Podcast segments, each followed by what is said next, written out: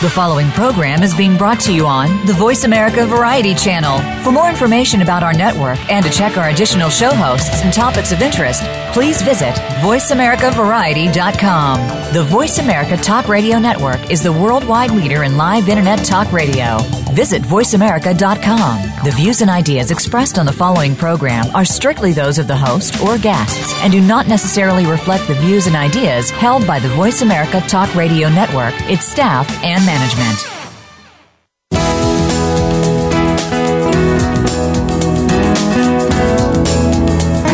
Welcome to Getting In, a college coach conversation hosted by Elizabeth Heaton.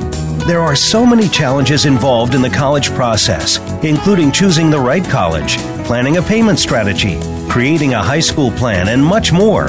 The team of experts from College Coach are here to help you find some, if not all, of the answers you need. Now, here is your host, Elizabeth Heaton. Good afternoon, and welcome to another episode of Getting In, a college coach conversation. That uh, your host is Elizabeth Heaton. Always throws me a little bit at the beginning. Um, I'm your host, Ian Fisher. It's June 30th, 2016, and I'm looking out my window at a beautiful blue sky here in the Pacific Northwest.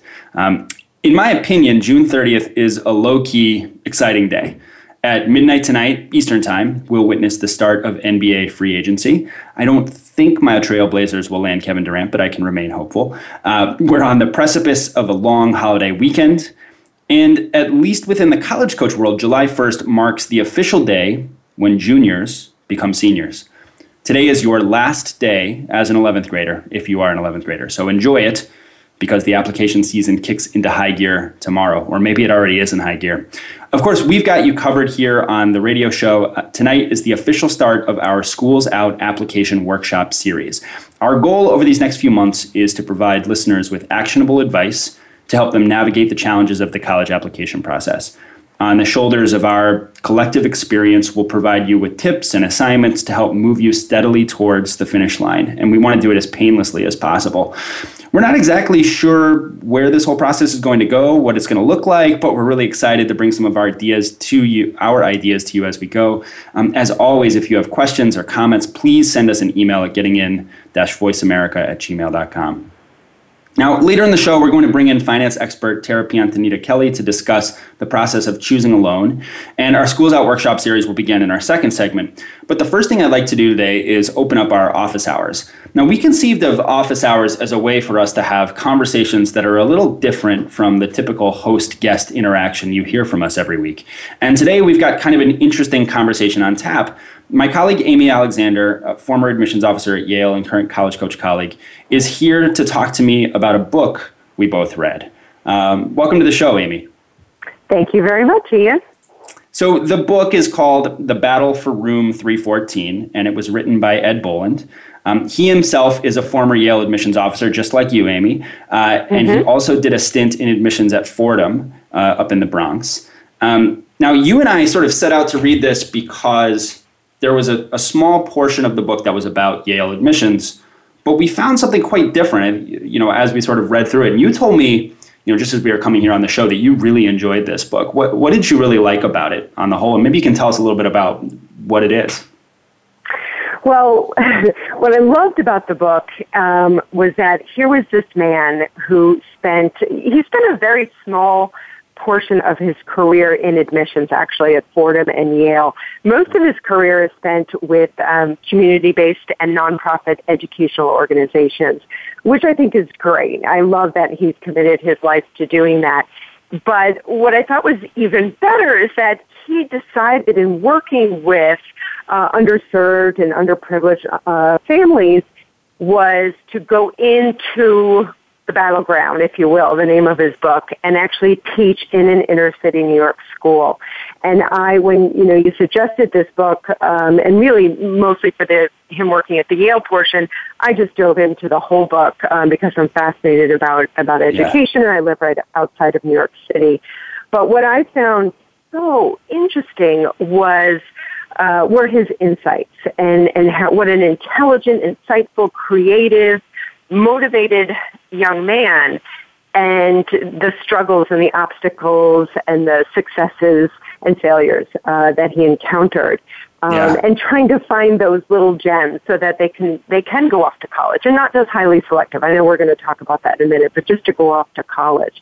So it just made me think about how most people that we deal with, you and I deal with every day, don't um, don't really even think about this population or, or really think about when they show up to high school, really how amazing all the resources and opportunities that they have right in front of them.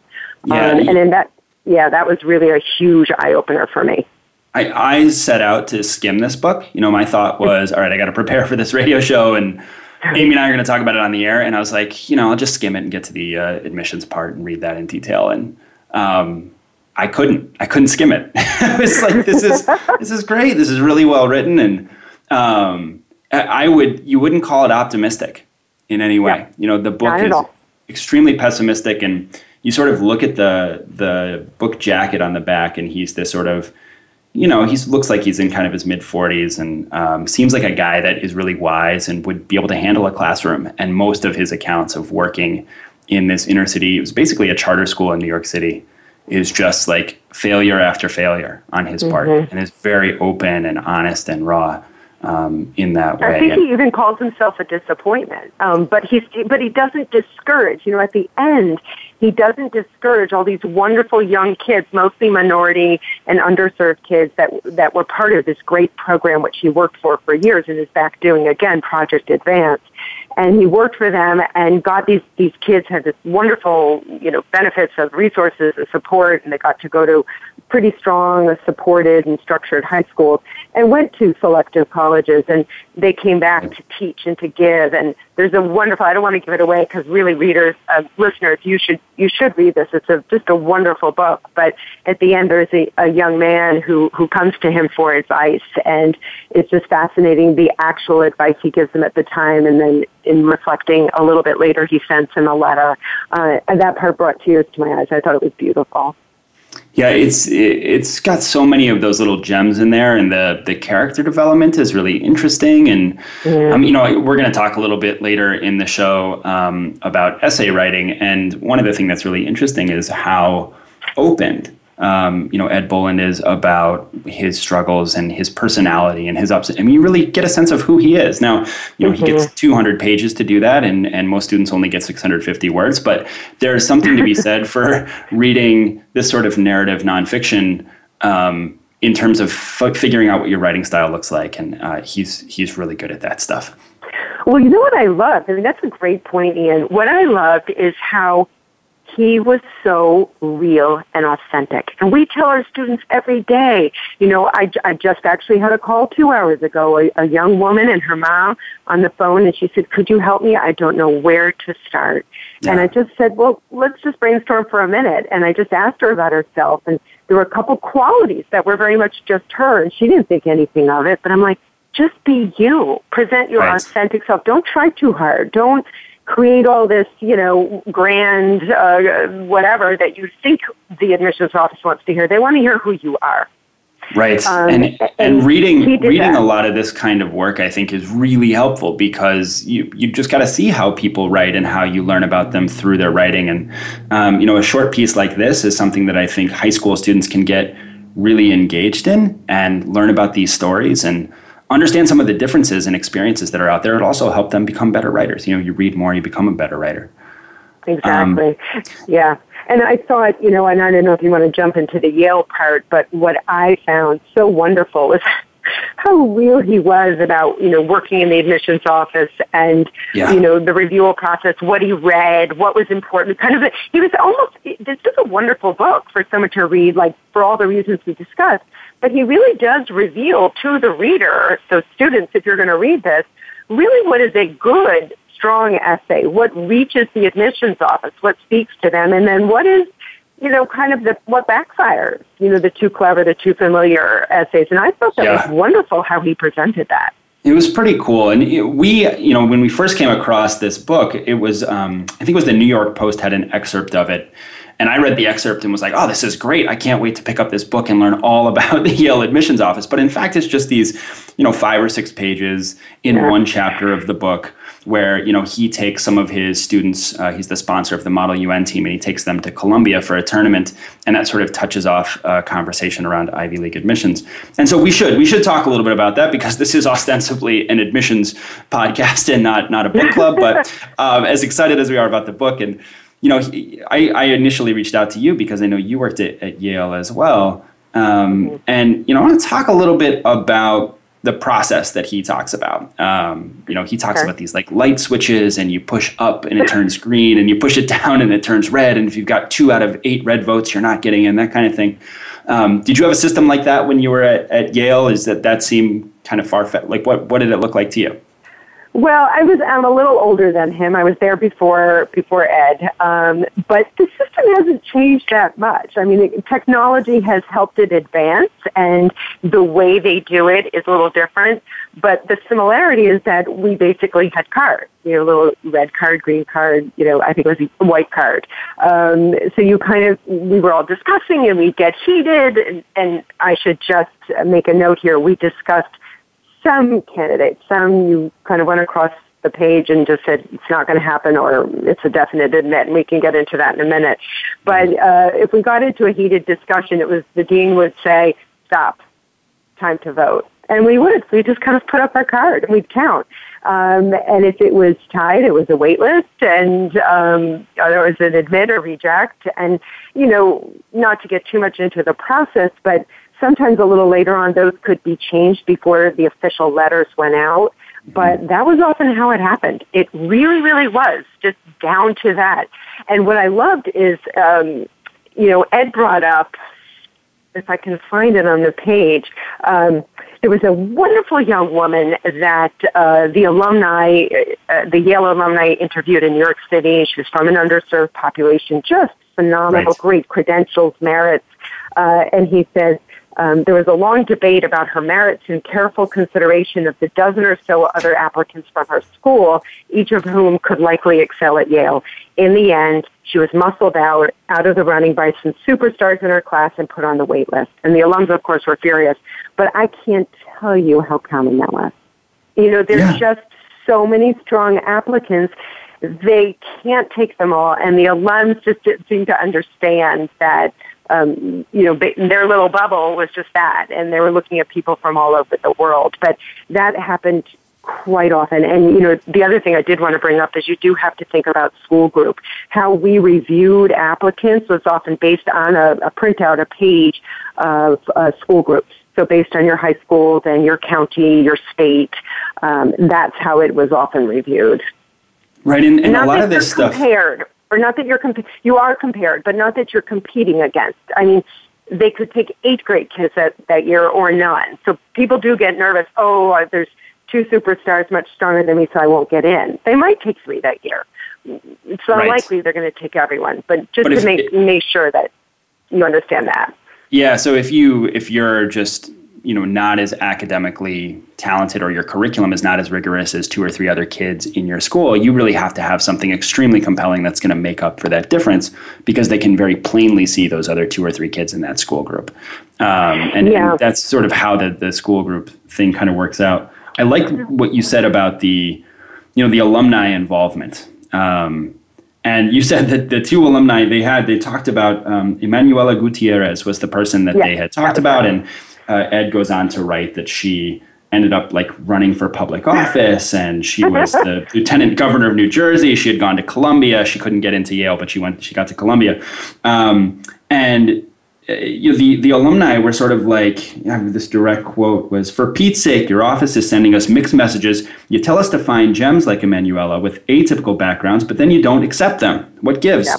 Um, and you know, I think in there you see two important things. The first is this is just a really, really selective process. And you can have somebody who has the talent and capacity to run for public office and get elected who might not get in because of a competitive applicant pool.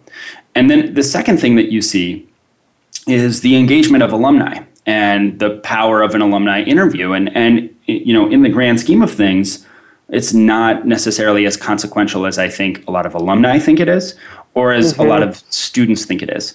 And students really hem and haw and stress about these alumni interviews as though they are the big clinching deal for the admissions decision. But you know, you and I know that from our work in admissions that those alumni interviews are just a small piece of the overall puzzle. Can you talk a little about your experience with the alumni interviews with with the Yale process? Yeah. That's a great, great point because it, it really is. I have kids coming to me now. I've been doing this 21 years and kids coming, oh, I have my interview with Yale. I have my alumni interview with UPenn and they're so worked up. And I'm like, really it's i try to you know allay any fears that it's really informational uh, a lot of reason they do this is for pr um, alums at these schools are very connected uh, some give quite a bit of money so they feel like they should have weight or they like to stay involved they go back and go to reunions and they want to be part of it and they want to share this love and connection they have for their school. So they continue in what's called an alumni schools committee. And there's large alumni schools committees with a lot of the Ivy and similar schools in the Northeast and Mid-Atlantic. And uh, they, you know, schedule an interview the minute you submit an application. But I can tell you in the admissions process, what we considered it, it was a flavor it was just a little bit of a flavor. If we needed to mm. help flush out an applicant, it kind of, you know, it helps if it was consistent with what else was said, you know, through the essays, the recommendations, the extracurriculars, then that was great. It solidified, it cemented. If it was a little different and something else came up, we were like, hmm, that's interesting. Maybe we have to dive in and find out more about that. It was more informational. It never would put a kid into a class or keep a kid out of a class unless something horrible, offensive, or otherwise, you know, occurred. Right. Right. That was rare. Um, it really, it's, it's, it really it has minimal, minimal weight. And we would tell the alums this, but they still would continue. We'd get people, you know, I have a good friend who runs it in Tampa, Florida, and he'd say, I don't get it. I have these three wonderful girls. And I'm like, and there's, you know, 26,000 from other parts of the world right. that are also wonderful. So yeah. um, it's it, it is very hard. Um, it's great that alums are so involved and they hold receptions um, and they interview, but you know, s- students should really just do it relaxed, ask some questions. It's informational, and it really I just consider it as like a little bit of a, an additional flavor. Yeah, there was a, a viral article that went out that was posted on Gawker.com um, a number of months ago, and it was you know somebody sort of said I was a Harvard gatekeeper and I have all the secrets. And as you dug, dug into this article, you sort of found that this was just an alumnus who was an interviewer. And you know there there wasn't necessarily this sort of detailed understanding of the process but instead just interviewing and, and writing these um, recommendations for students. And the admission office can choose to take those recommendations or not. It's sort of they're looking yeah. at the whole pool and they can see the whole pool. Um, and there was you know another piece that he noted which was we got all these letters of recommendation on fancy stationery from you know impressive people but that that didn't necessarily matter. It, it, was more about the content of the application as opposed to these these uh, you know fancy letters of recommendation on you know, yeah, that's a really good point. So a couple things there. One is, and I do remember those coming in. I remember the the letter handwritten on a governor, you know, stationery, or I think Ed Boland also mentions in his book. You know, it came from the stationery of of a, a, a house that had a name, you know, on Nantucket or Cape Cod or whatever. Um, and it was often those that came in they're like talking about the parent that they know or the cousin Mm-hmm. And I have to tell you, when I was at the admissions office, we had a running joke at the end of the day at 5 or 5.30. Now, that was not the end of my day. I went home, had some dinner, and then right. maybe read till 1 or 2 in the morning during reading season. But we'd have this running joke, you know, how many did you get? And what we were f- referring to is, how many recommendation letters did you get where the person really doesn't know the student at all? And, you know, one time when someone had four four sent in one application. So I have to tell students it left a bitter taste rather than it being helpful. That's Much and that's hugely helpful. I think I think for for people to understand just what really stands out in the application. And we've got very little time left, but I want to read this passage that you and I both really liked because I think it zeroes in on kind of the core of what really stands out in an application. And so he says the applicants were an impressive lot a girl wrote a brilliant feminist essay worthy of Harper's, really, mm. about gender and socialization, revealing that she was a phantom serial farter in public, and yet no one ever suspected because of her gender. An aspiring art major sent in a dazzling poster sized pen and ink drawing of himself suspended high over the campus on a pair of gymnastic rings, his body forming a perfect Y for Yale. A Vietnamese refugee wrote about finding solace in a school in Nebraska after a near death experience as a boat person when he was six years old. They all waltzed into the freshman class. Um, and, you know, for me, that really shows, I think, the level of accomplishment for students at highly selective institutions. Mm-hmm. And that's something that I want all aspiring students who set Ivies and other, you know, really selective schools as their goal to understand just the level of competition that you're up against. One thing I want to add from the book, and I also think is very important, and, and when I was at the admissions office, this was something that could tip a student in. If they had the creds and everything else, you know, on the next page from what you just read, they were talking about recommendations, and it says, AP English teacher, Yale class of 79, says she is the most original thinker she has ever taught. Not just a rara, rara avis, but a rarissima avis. Yeah. I can't tell you when we would get a recommendation that said she is one of the most original thinkers or wow she thinks so outside the box or she actually inspires others and provokes others to talk and start conversation or discussion in class.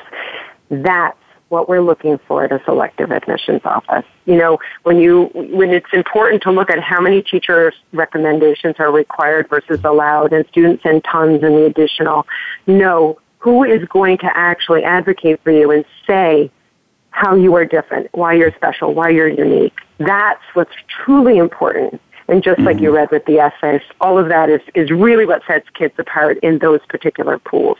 Great. Cool stuff. Thanks for stopping by the office hours today, Amy. I'm glad you took the time to read this book. Um, I really enjoyed it, and I think our listeners could get something out of it as well. Me too. Thank you for recommending it, Ian. Of course. Up next, our office hours continue with the start of our Schools Out application workshop series. You won't want to miss it. Stick around.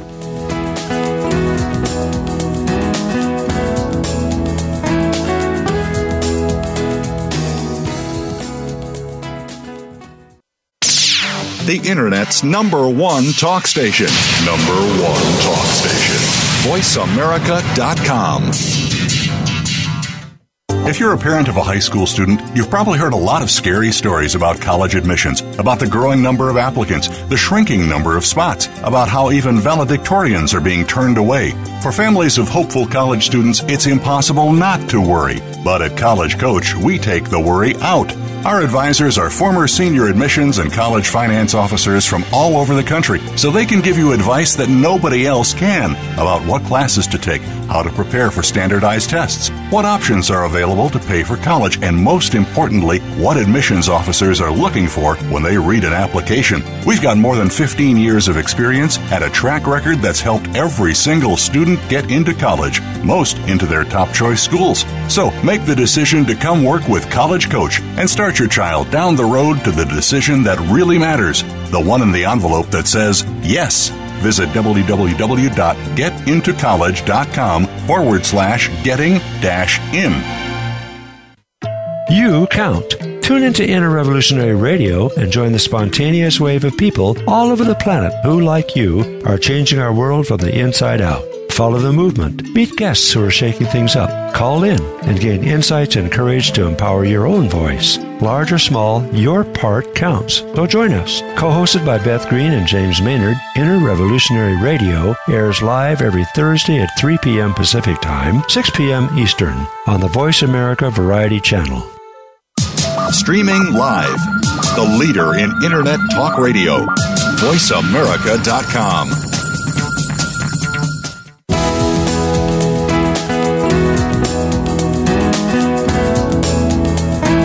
are listening to Getting In, a college coach conversation. To reach Elizabeth Heaton or her guest today, please call in to 1 866 472 5788. That's 1 866 472 5788. Or send an email to gettingin.voiceamerica at gmail.com. Now, back to the show. Welcome back to the show. My next guest is Kira Tyler, formerly of the Brandeis Admission Office, currently of Chicago. Always awesome. Kira, it's great to have you on the show. Thanks, Ian. What a nice introduction. yeah, absolutely. So, what I'd like to do, um, you know, we're back in our office hours, is, is, talk to you a little bit about how we get started on essays. It's it's kind of a hard thing to do, right? Um, a lot of students don't know where to begin. If you're out there listening, you think you can never write a great essay, um, I want you to know that you're not alone in being really worried and, and lost uh, in this process. Um, and at the end of the segment, Kira and I will each share an assignment we have for you to help get your creative juices flowing. But I just want to get started talking about brainstorming um, and maybe ask you sort of a you know a, a question around tone, which is how do you help to relax your students? You know, they know the essay is coming up. They know they're going to start the process of brainstorming. It's pretty transparent. Right. How do you help them to sort of you know, feel empowered around this process? What are some words of advice that you give them around essay writing? Sure. So first, I remind them that it it's not that long. I mean, you know, for students that at this stage, right, are are used to writing multiple pages of researched uh, papers, you know, ten pages, twelve pages, whatever. You know, imagine the longest paper they've written. I'm like, an essay is a quarter of that at the most, um, and so, or, or even fifteen percent. So you know, reframing it so that people understand that one main essay, if we're talking about a Common App essay, is a max of 650 words. And, you know, most students can hit something effectively around 500 words. So we are not talking about something that occupies a lot of room, nor does it involve research. Um, so reminding them of those couple of things, I think automatically I see the shoulders, you know, come down, we take a nice. deep breath, you know, we move on um, I also remind them that it's a portion of the application. It's their now. The stakes can be very high, but that other things, you know, still are being considered. So it's not just that uh, their future is made on the essay. That's not entirely true at all. Um, and, you know, when I'm helping them brainstorm, if I have the luxury of time, which at this point, you know, we still do to some extent now. I don't want people to get too comfortable because it is June 30 and we are going to, you know, people are going to need to start doing this. But, you know, we still do have a little bit of time to play and to stretch out and to try things and to try on um, a few different um, essays for size. So I really just talk to them, you know, mano to mano. So, right, so it's, tell me how you love to spend your time. Who's your best right. friend? How long have they known you? You know, easy peasy things like that. We have a conversation. Um, if I know them well and I worked with them for a little while, something may already have popped off that we may have filed away for later, and so now we're coming to talk about it deeper. But um, I try to make it as easy as possible, we just sort of talk and we see yeah. what themes come up. Yeah, I do a lot of that that as well, and I try not to mm-hmm. even warn my kids that we're going to be doing brainstorming at the next meeting. Mm-hmm. I'm just sort of like, right. "Come on in, we'll just start talking." And and I think, you know, they're sort of like, I'll say maybe halfway through, "Do you have any idea what we're doing?" And they're like, well, "You're just getting to know me, right?" And I was like, "Well, yeah, but we're also that's the point of the essay." And and right. you know, you mentioned that it's shorter, but it also you can't stuff it full of quotes. Um, you know, it's not an sure. argumentative piece. It's it's very much comes from you, from from who you are, and, and everything is sort of original content with your tone, and um, that's that's something that I think students get a little bit worried about. Um, and how do you help students to address this problem of talking about themselves? Right, this, the essay is about themselves. They may have mm-hmm. to brag a little bit. They certainly have mm-hmm. to take credit for the things that they've done that are good. Um, mm-hmm how do you help to break down that sort of hesitation students have around writing, you know, about themselves? Yeah, sure. Well, the first thing is, you know, when students are hesitant, and you know, I'm sort of like you in that I try to be, you know, very inconspicuous about when we are going to do some brainstorming, and that right. oftentimes this just comes up in general conversation. Though I do sometimes have those students and it happens, you know, as time passes and we get closer to fall of senior year, who are like, we need to brainstorm, we need to. So then it, it becomes an event, which is not my favorite. Um, right. You, want to sneak but, up on them a little bit. You want to, you, yeah. you want to catch them by surprise. We, we talking about our right. essay. What? Yeah. Yeah, that's right. And so, um, gosh, Ian, I forgot your question. uh, how do you help students to get more, you know, have a little bit more ease about writing about themselves? Yes. Thank you. So, um, in terms of trying to make it easy, because you're right, it can be really difficult, and if people are stuck in sort of a um, an AP lit or an English uh, 11 mode of writing that's thesis and conclusion, and it's just very regimented that really the first step is you have to try. Just try. Um, And nothing bad can happen. And if you're struggling, let's set a timer for 30 minutes and you just write. Just do, um, yeah. Sometimes I also, um, I have noticed that, you know, and this isn't really commentary on, on, you know, their generation, but I'm a big reader. Um, I always have been. It's a real pleasure of mine. Um, there's almost not a free moment where I'm not trying to grab an article or a book. Um, I really enjoy it.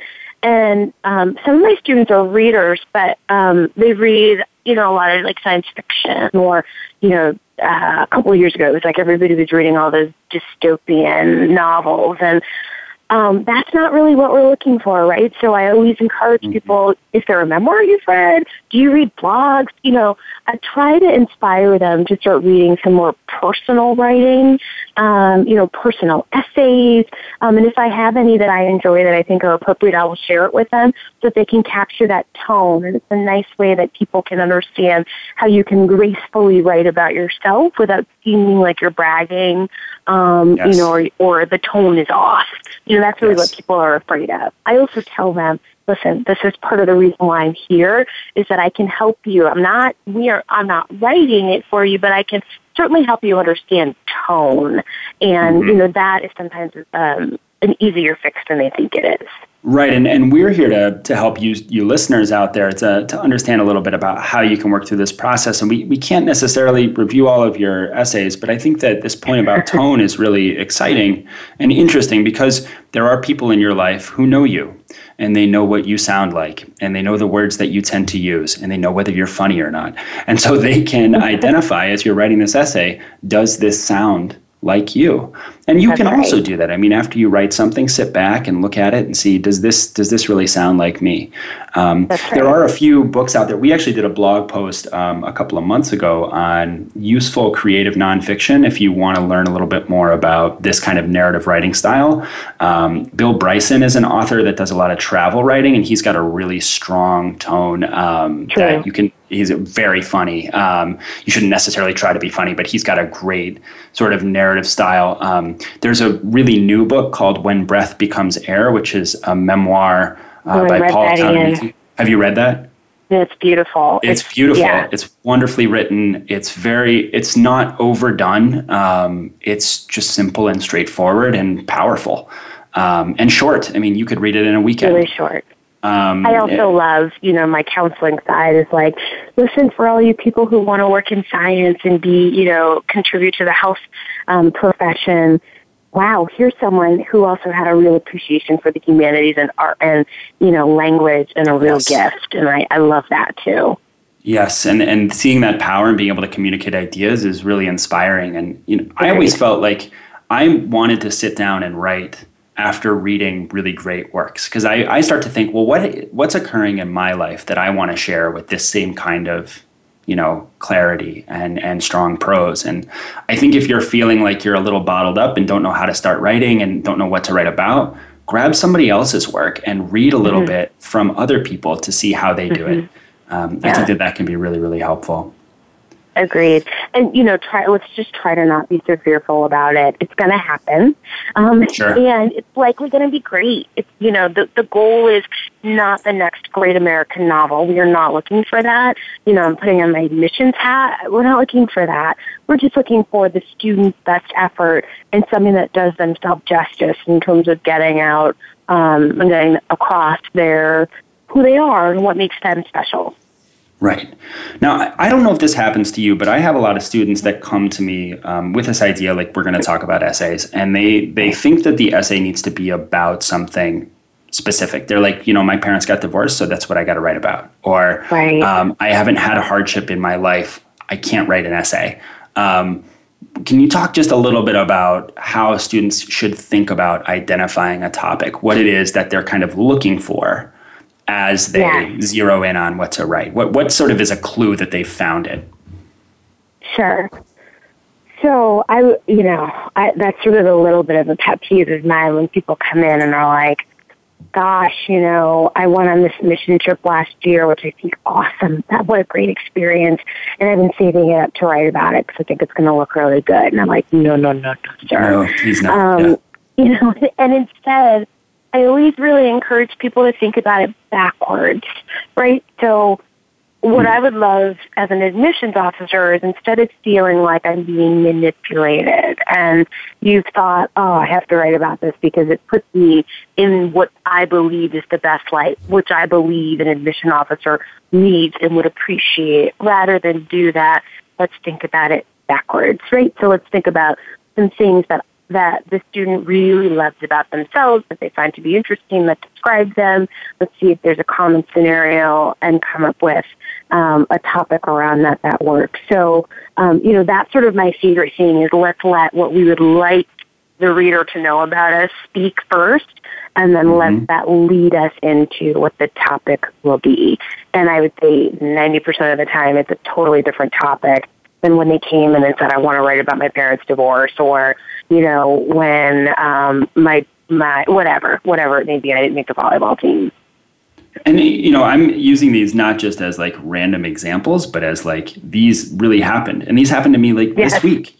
I had yeah. I had a me student too. that came into my office and she had already written an essay about a trip to India and she was talking about it and sort of said, This doesn't really sound like I don't like the tone. I think it's overdone. I was like, Great. Because this is not a great essay for you. Um, yeah. And we, we ended up, she had volunteered on a political campaign and was really excited by it. And she loved canvassing and going out and talking to people. She was like thrilled to, to talk about this. And she lit up as she was telling me these stories. And I said, This is your essay. And she said, Well, I went to India. Like, isn't that what I need to write about? I said, Absolutely right. not. No. No. you, you should write about what it is that makes you sort of come alive and feel excited. I know. I would agree. And I, I encourage students, let's think about some of the quieter moments, right? It's like life is lived in the, in the small, in, in the small moments between the big happenings. And so I really encourage people to do that, right? So she probably went to, to volunteer in the political campaign and it became part of her, you know, usual routine. But she thought, oh my gosh, the big kahuna is this trip to India. Clearly right. not recognizing that that uh, that's not really giving us, you know, enough of who she really is. It's not really showing us her fabric and what makes her special. That's like one big special thing. We want to know what really got you jazzed up? What made your eyes light up? What couldn't you stop talking about, you know, to your friends and what made you really proud to say you were a part of? It's those kinds of things. Yeah, I think that that's that's right on, and it it just that tells us more about who you are, the day to day, as opposed to this big event. And it's something that you know shows how you interact with the world as opposed to you know what happens around you so it's more That's about right. you making your mark as opposed to something impacting you um, and there's, a, there's so, a difference there I would agree. So if I could, you know, slyly insert, you know, a little PSA to students and or parents, if you are planning on having your student do something because you thought it was going to be great fodder for their college, you know, essay, and that was number one, two, or three to do it, don't do it. You know, right. let go of that expectation and see it if it's still useful, if just a great experience, and if it has some legs and they get something really interesting out of it and it makes sense because it's, you know, helping identify who they are, great, but if not, let, let it go. Yeah, exactly. So let's talk about, let's get down to brass tacks here. Um, sure. and I each have an assignment that we want to present to our audience. Um, and you know, you can go ahead and, and pick one or both of these assignments to do. Um, Kira, why don't you go ahead with what your assignment is first, and then I'll give mine. Definitely. Okay. So mine is, um, you know, for all of you students out there, and I really do mean students. I don't mean parents really sitting down with their kids and doing this. Let's try to make this something that they own. Um, I would like the student to sit down and brainstorm five attributes about yourself that best describe you. Um, you know, what I'm hoping to avoid, actually, the hard and fast nose will be you cannot use what have become overused terms um, of determined, perseverance, and hardworking. Those are off the table. Those are mm-hmm. not up for discussion.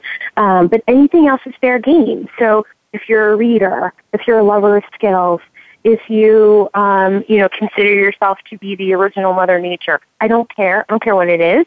Mm-hmm. Um, if you're a foodie, whatever. Let's think about five attributes. Once you've done those, let's try to think of a scenario that encompasses at least three of those attributes. Once you've found that, right, just start writing. Um, a couple of things to consider.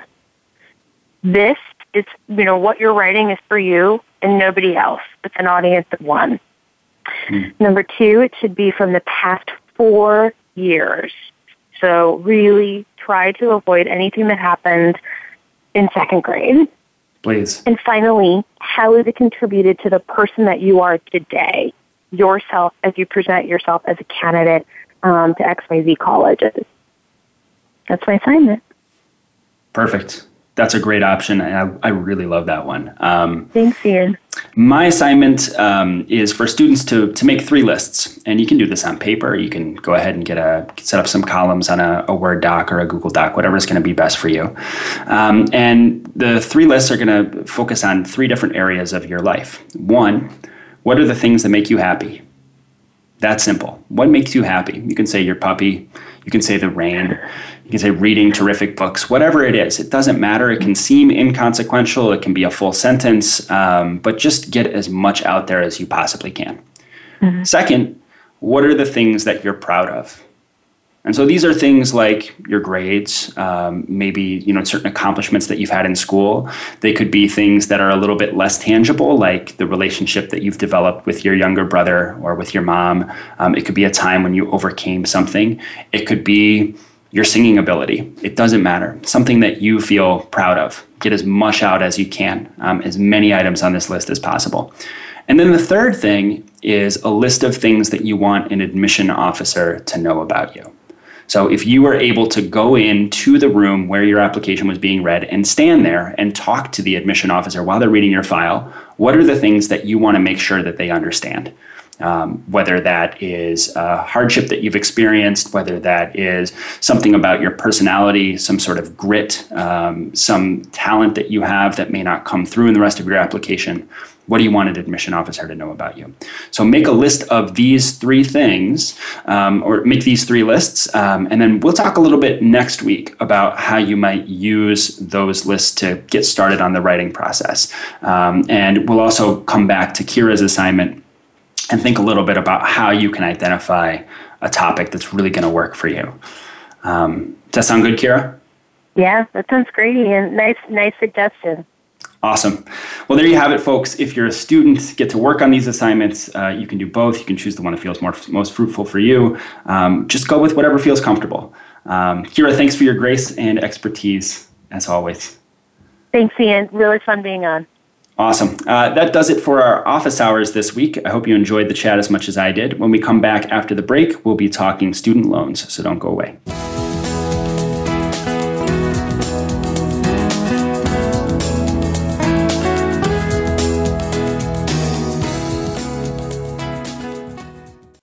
Stimulating talk gets those synapses in the brain firing really fast. All the time. The number one internet talk station where your opinion counts. VoiceAmerica.com. If you're a parent of a high school student, you've probably heard a lot of scary stories about college admissions, about the growing number of applicants, the shrinking number of spots, about how even valedictorians are being turned away. For families of hopeful college students, it's impossible not to worry. But at College Coach, we take the worry out.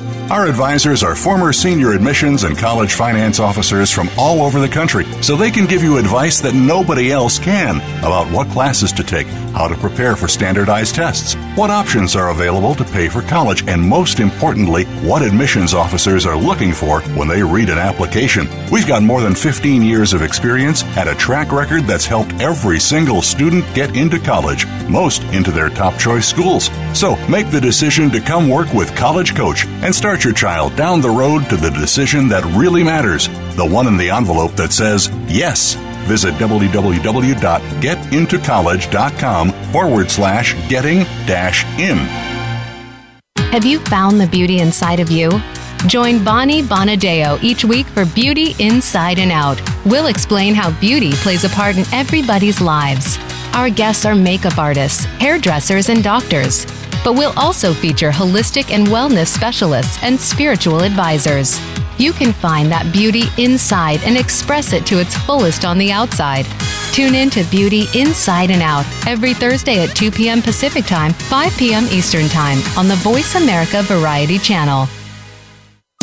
Streaming live, the leader in Internet Talk Radio, voiceamerica.com.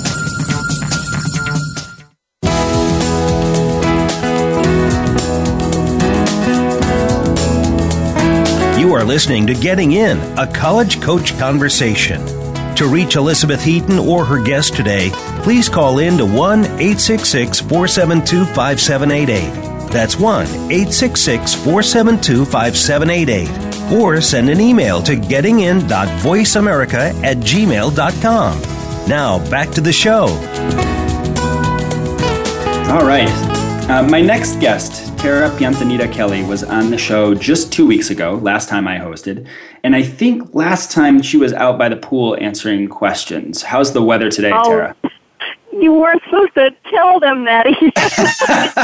I'm sorry, outing you. You sound great. How's everything? Uh, how's everything? Uh, yeah, it's fine. The weather's still good. It's 81 here in New York, and we'll we'll take it any day that we get something like this. So awesome, awesome. So today we're talking loans. Um, and this is actually, I think, a really interesting topic. We had a great conversation in College Coach last week at our team retreat talking all about loans. It's a big nationwide issue.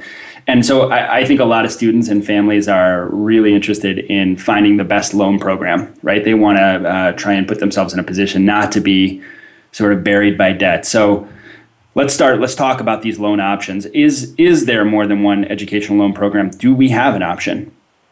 Yeah, actually, there are quite a few uh, different loan programs, and they vary based kind of on on who can borrow them. So, uh, let's say you have um, an undergraduate dependent student, they can borrow on certain programs and their parents can't. And then there are programs that their parents can borrow on that the students can't.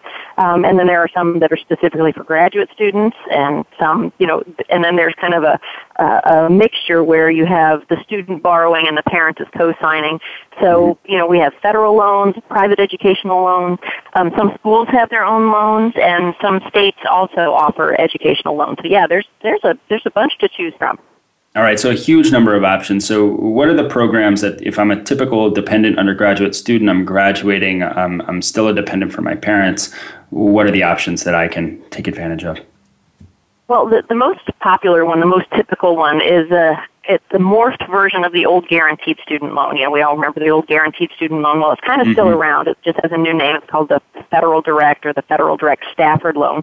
So, um, dependent undergraduate students will often see these on their um, financial aid award letters, uh, but there are loan limits associated with that. So, the, the typical dependent undergraduate student who goes to school for four years can only borrow a total of twenty-seven thousand dollars on that particular loan program.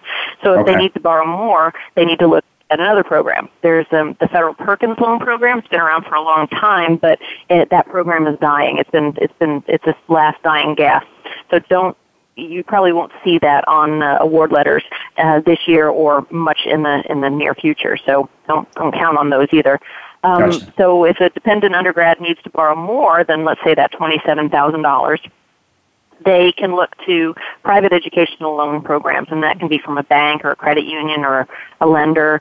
And since those loans, they're not federally regulated like the Federal Direct or the Federal Perkins loan, you know, their rates and terms are all over the place, and mm-hmm. the students will usually have to have a credit-worthy cosigner uh, in order to get one of those loans. So, um, just in terms of how these loan options become available, you mentioned in your financial aid package, you can kind of see them. And I remember when I was um, uh, admitted to graduate school, I got a printout of different loans that are available. Is this something that typically the college will uh, put together a list of those loan options and present them to the student, or does the student have to go out and find these kinds of loans? Um, well, it's kind of a combination of yeah, combination of the two. The the school will usually put the student's federal direct loan eligibility on the award letter. Um, that's fairly typical. Not all schools do that, but um, it, it's fairly typical. If the school still has federal Perkins loans that they can mm-hmm. offer, uh, they might put that on the award letter as well. If it doesn't show up on the award letter, the student can go back to the school and say, "Hey, you know, am I eligible for a federal Perkins loan? Can I borrow a federal Perkins loan in addition to my federal direct loan?"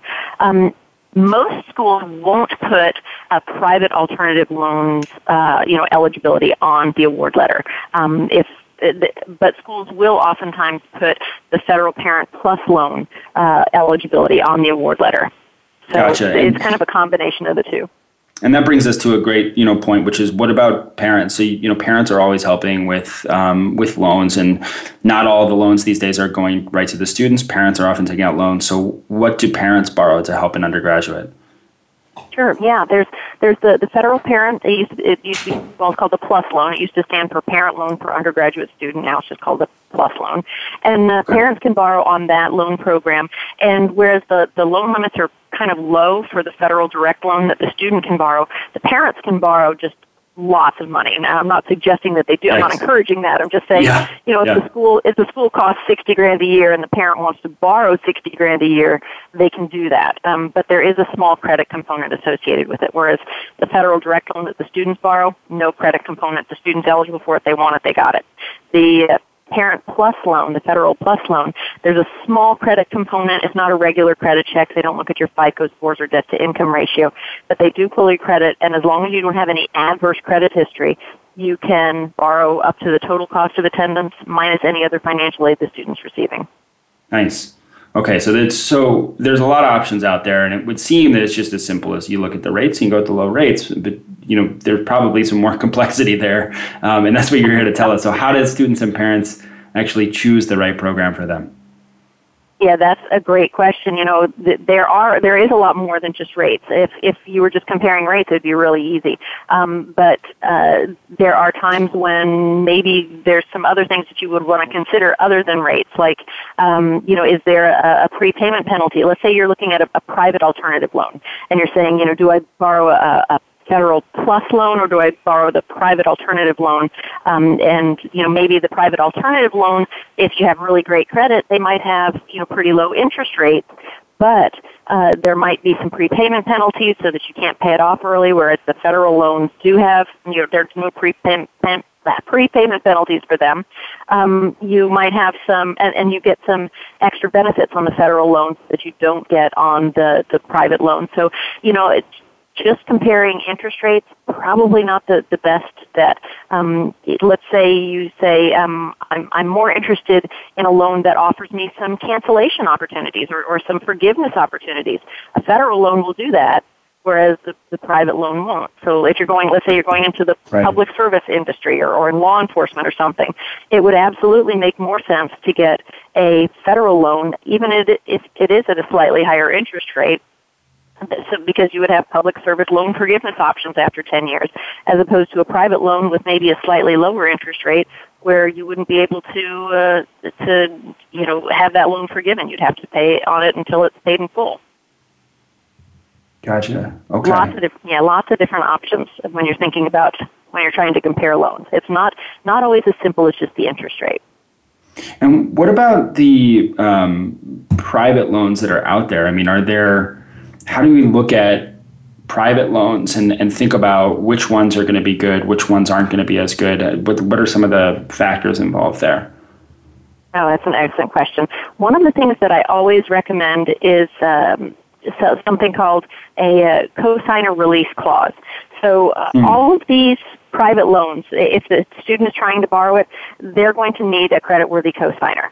And so if you think about it this way, you, you have a student who's a freshman and they borrow, you know, their freshman year and then four years later they graduate and then they have, let's say they pay on that loan for 15 years. That cosigner is going to be on that loan for almost 20 years. Um, whereas if they have a cosigner release clause that says, you know, after the student makes five, you know, three years of on-time payments, we'll release the cosigner. You know, that might be a really big benefit really uh, for the cosigner to only be on that loan for you know seven years as opposed to 19 or 20 so there's there's lots of different in, intangibles um, and and uh, the state of New York actually put together a private student loan comparison tool. It's at the New York uh, Higher Education Services Corporation, a private student loan comparison tool. Great little uh, tool that offers all information about the different lenders and, and their different interest rates and their different terms and origination fees. So uh, if you're looking at private loans, that might be a really good place to go. And what about these uh, the concept of paying while you're in school versus not? Is it pretty standard that for student loans you wait until you're out of school to start payment, or is that something you have to be looking for as well? Um, that's pretty standard these days for the, the student who borrows, but for the parent who borrows, um, uh-huh. it used to be that they would go into instant repayment. And now the, the federal government is allowing even parents to defer uh, the payment on those loans until the student has graduated. So, but just remember, you know, every time that payment is deferred, the interest keeps accruing. So, um, you know, there are some, you know, deferment options even while the student is in school for both the parent and the student, but the interest keeps accruing during that time. So if you can pay the interest while the student's in school, you know, at least the interest, that's probably your best bet. Gotcha. So this is something where parents and students should sit down together. They should really have a conversation about, you know, what's worthwhile in terms of borrowing, and then they can assess these different loans as as options.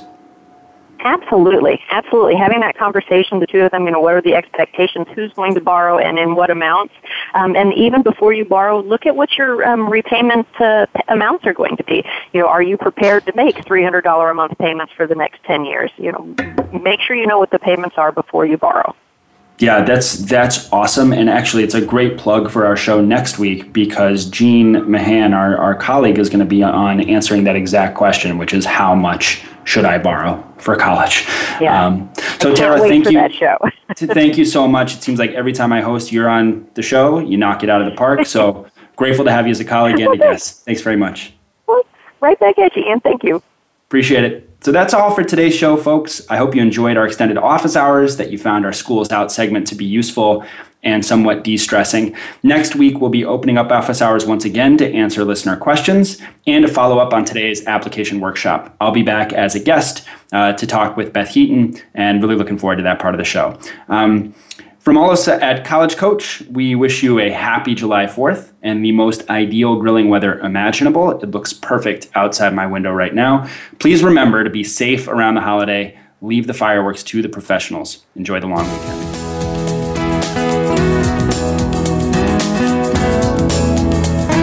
Thank you for tuning in to Getting In, a college coach conversation, hosted by Elizabeth Heaton. Please join us again next Thursday at 1 p.m. Pacific Time, 4 p.m. Eastern Time on the Voice America Variety Channel. Have a good week.